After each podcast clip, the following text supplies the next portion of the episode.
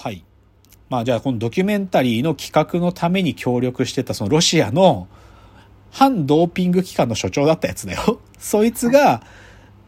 あの、まあ、そこまではさ、なんていうかね、だからドーピングっつうのは、なんかある意味、なんかこう、欺瞞だねみたいなことを暴くドキュメンタリー映画を作る程度だったんだよ。なんだけど、はい、そのドイツの公共放送が、ロシアが国家ぐるみでそういうことをしてるってことを暴く番組が放送された後で、はい、このね、ロシアのさ、国内で、この反ドーピングに関わった奴らが、ある意味政府からの監視対象になって、なぜなら、それをペラペラ喋られたらさ、国家ぐるみでドーピングしてたりとか、いろんなことが明るみになっちゃうんで、そのグレゴリーっていう所長も、ある意味、うっかり暮らしてると殺されるかもっていう話になるわけ。ロシア政府に。しかもさ、そのドキュメンタリーの中で、ロシアの昔でいう ケージービー ね、今だと エフエスビー って言うんだけど、秘密警察もその施設に出入りしてるって証拠まで出てくるわけ。だから完全国家ぐるみで、しかも関わってるやつは、そのスポーツ大臣だけじゃなくて、副首相の、もう、ナンバーツー。で、さらにはそのナンバーツーから上のプーチンすら関わってるってことまで分かってくるわけ。だから、グレゴリーが、やばい。俺このままだと殺されるかも。で、実際グレゴリーと一緒に仕事してたやつが謎の死し、死んだりしてんだ。心臓発作でとか言って。だからマジでこれ、俺このままいたら死ぬかもってスカイプで喋ってて、その、協力、さっき協力してたその映画監督で自転車選手のフォーゲルに、俺のチケット取ってくんねえかって話するのよ。で、俺、今、俺簡単に動けない。監視もついてるから、今俺簡単に動けないから、チケット取ってくんねえかっつって、それで、チケットを実はフォーゲルが用意してね。で、奥さんと子供はなんかね、娘が結婚するからっつって、ちょ、一緒に連れてくことができなくて、奥さんと子供は国に残るんだけど、このグレゴリーが、フォーゲルが用意したチケットでアメリカに逃げてくるのよ。すごくないスパイかよって。でもね、ほんとすごいの。で、でね、逃げてくるんだけど、で、アメリカにいても、でももしアメリカにそういうスパイがいたら、必ず俺を消しに来るはずだっつって、ずっとね、なんていうのかな、安全な場所っていうのを地下室みたいなところでずっと隠れて暮らしてんのよ。で、でさ、だんだんでもそのニュースが出てからバンバン明るみになるのが、本当に国家ぐるみでロシアがドーピングをやってたって話なのよ。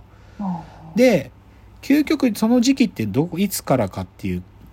正直言うとせんきゅうひゃくはちじゅうねんだいからやってたって話になるんだけど、その重要だったのはソチオリンピック、冬季のソチオリンピックね。ソチオリンピックってロシアで行われたんだよ。で、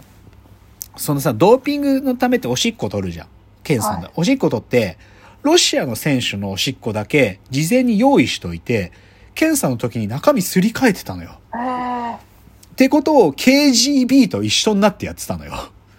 ってことが明るみになってくるわけ。で、これでも、本当に国家ぐるみなのかってこと自体は、このグレゴリーが知ってんのよ。グレゴリーだけが知ってるから、でもグレゴリーがもう、もうね、自分の身を守るためにアメリカの当局とかにこの事実を喋ったりするの。うん、で、だけどそうすることで自分は守られると思ったんだけど、余計殺されるリスクがあって、最終的にグレゴリーはアメリカの国のどこかの保護観察っていう立場で、今どこかでは生きてるらしいの、アメリカの。けど、どこにいるか誰も知らないの、もう。グレゴリーの家族すら知らされてない。保護放置状態ってやつ。でもそれくらいしないともういつロシアのやつに殺されるか分かんないんだって。すごくない？でもさ、すごいよね。だってだからそのソチオリンピックでだからね、結構すごい当局の人たちも怒るのね。なんかそのさ、グレゴリーが告発するんだけど、でも私たちもソチオリンピックでドーピング検査とかに我々も尽力したんだと。その裏でお前らは国の選手のためだけに、そんなスペアっていうか、差し替えるど、尿、しょんべん持ってて、そんなことやって、我々、俺たちも騙された気持ちだっつって、お前の告発に俺たち協力できないよみたいなことも言われたりするんだけど、いやでも彼は命を懸けてるんですっていうわけ。彼はもうこれを言うことでいつ死ぬかもわかんない。それぐらいのことなんですっつって、だから協力してくれて、このことがどんどん明るみになってくんだけど、でもさ、すげえんだよ。だから、ソチオリンピックの金メダルのうち、何個ドーピングであなたは金メダルの選手の尿を変えましたかってさんじゅっことか言うのよ。わーすごくない？すごいよね。でさ、この後がすごいのがさ、だからソチが終わった後、次の夏のオリンピックってブラジルだったんだよね。リオデジャネイロオリンピックで事件が明らかになった数週間後にリオが行われたんだけど、その時最初はロシアの選手出場禁止になったのよ。なんだけどさ、こっから欺瞞なのがさ、突然変わってロシアの選手出れるようになったのね。ドーピングに積極的に関与してないってやつらが出れるようになってて、出てんの普通にリオオリンピックも。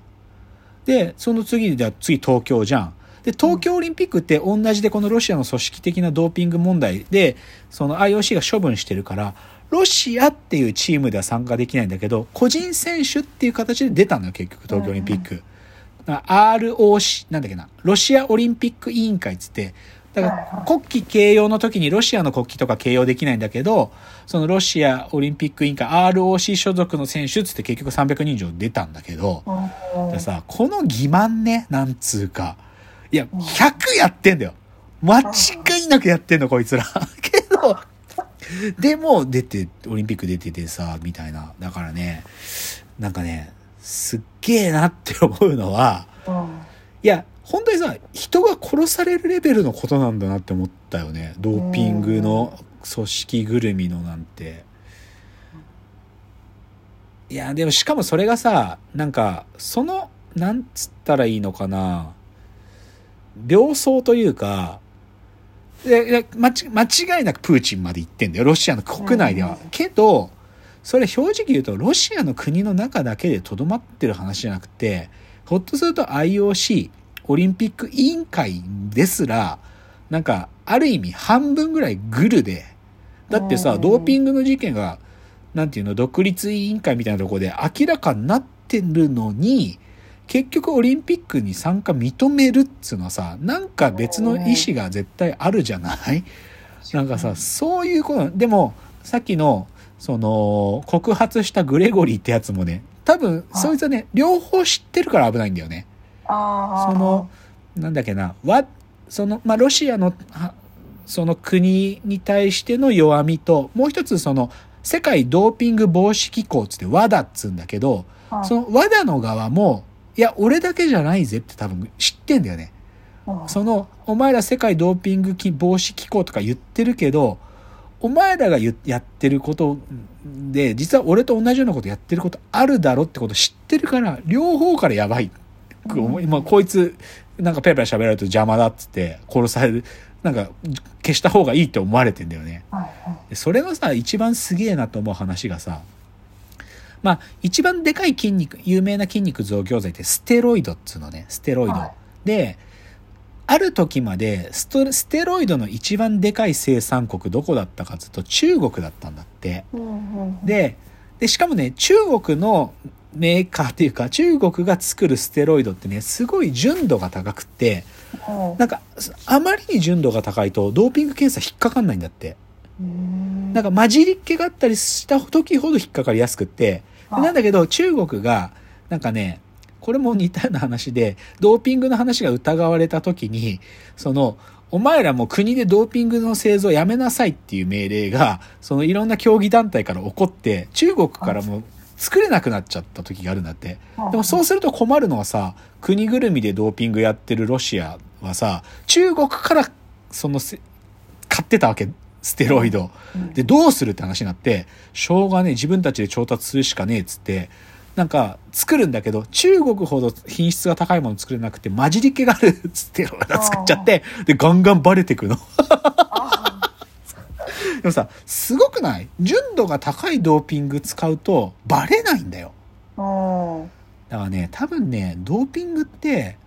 なんつうのかな、ドーピングを見極めるやつとドーピングを作るやつっていうのは実はほとんど同じやつなんだよね。うん、なんか本当にさ工夫されまくってるから、ドーピングしてるのにしてないっていうその新しい薬を発見するにはどうやったらドーピング検査からすり抜けるかってことを考えてるやつの方がそういう薬作れるわけじゃん。なのでそのドーピングを検査する連中とドーピング薬を新しいものを作るやつらが多分ね同じなの、同じ技術を持ってるの多分で、持ってことはドーピングを検査するやつらが違う金のルートで自分に金が入ってくるんだったら、こいつらが作ったり指導したりするってことあるなってことが露骨に分かるのね。だからねこれマジでね、なんかそこらのサスペンスよりやばいよこれなんかそう、ただ単にドーピングをねすり抜けるプロジェクトで一緒に協力してくれって言ってたやつがさ、もう国を股にかけたお尋ね者みたいになってそいつを逃がすみたいなことに加担してくんだからさ、やばすぎるでしょ。でもこれねむちゃくちゃ面白いんだよこれ、ゾクゾクするんで、あの皆さんねネットフリックスで今見れますよ、にせんじゅうななねんのイカロスって作品。いや正直ね最初は自転車の話だよなと思って見てるのがだんだん変わってきちゃうから、でもあドーピングってこういうことなのっていうのはすごくよくわかるので、まあちょっとね完全に弱虫ペダルがなんかこういうダークサイド含んでないポップな話だったんだけど、イカロスはもうヤバヤバな話なんで、でもちょっとねぜひ見ること皆さんおすすめしますよ、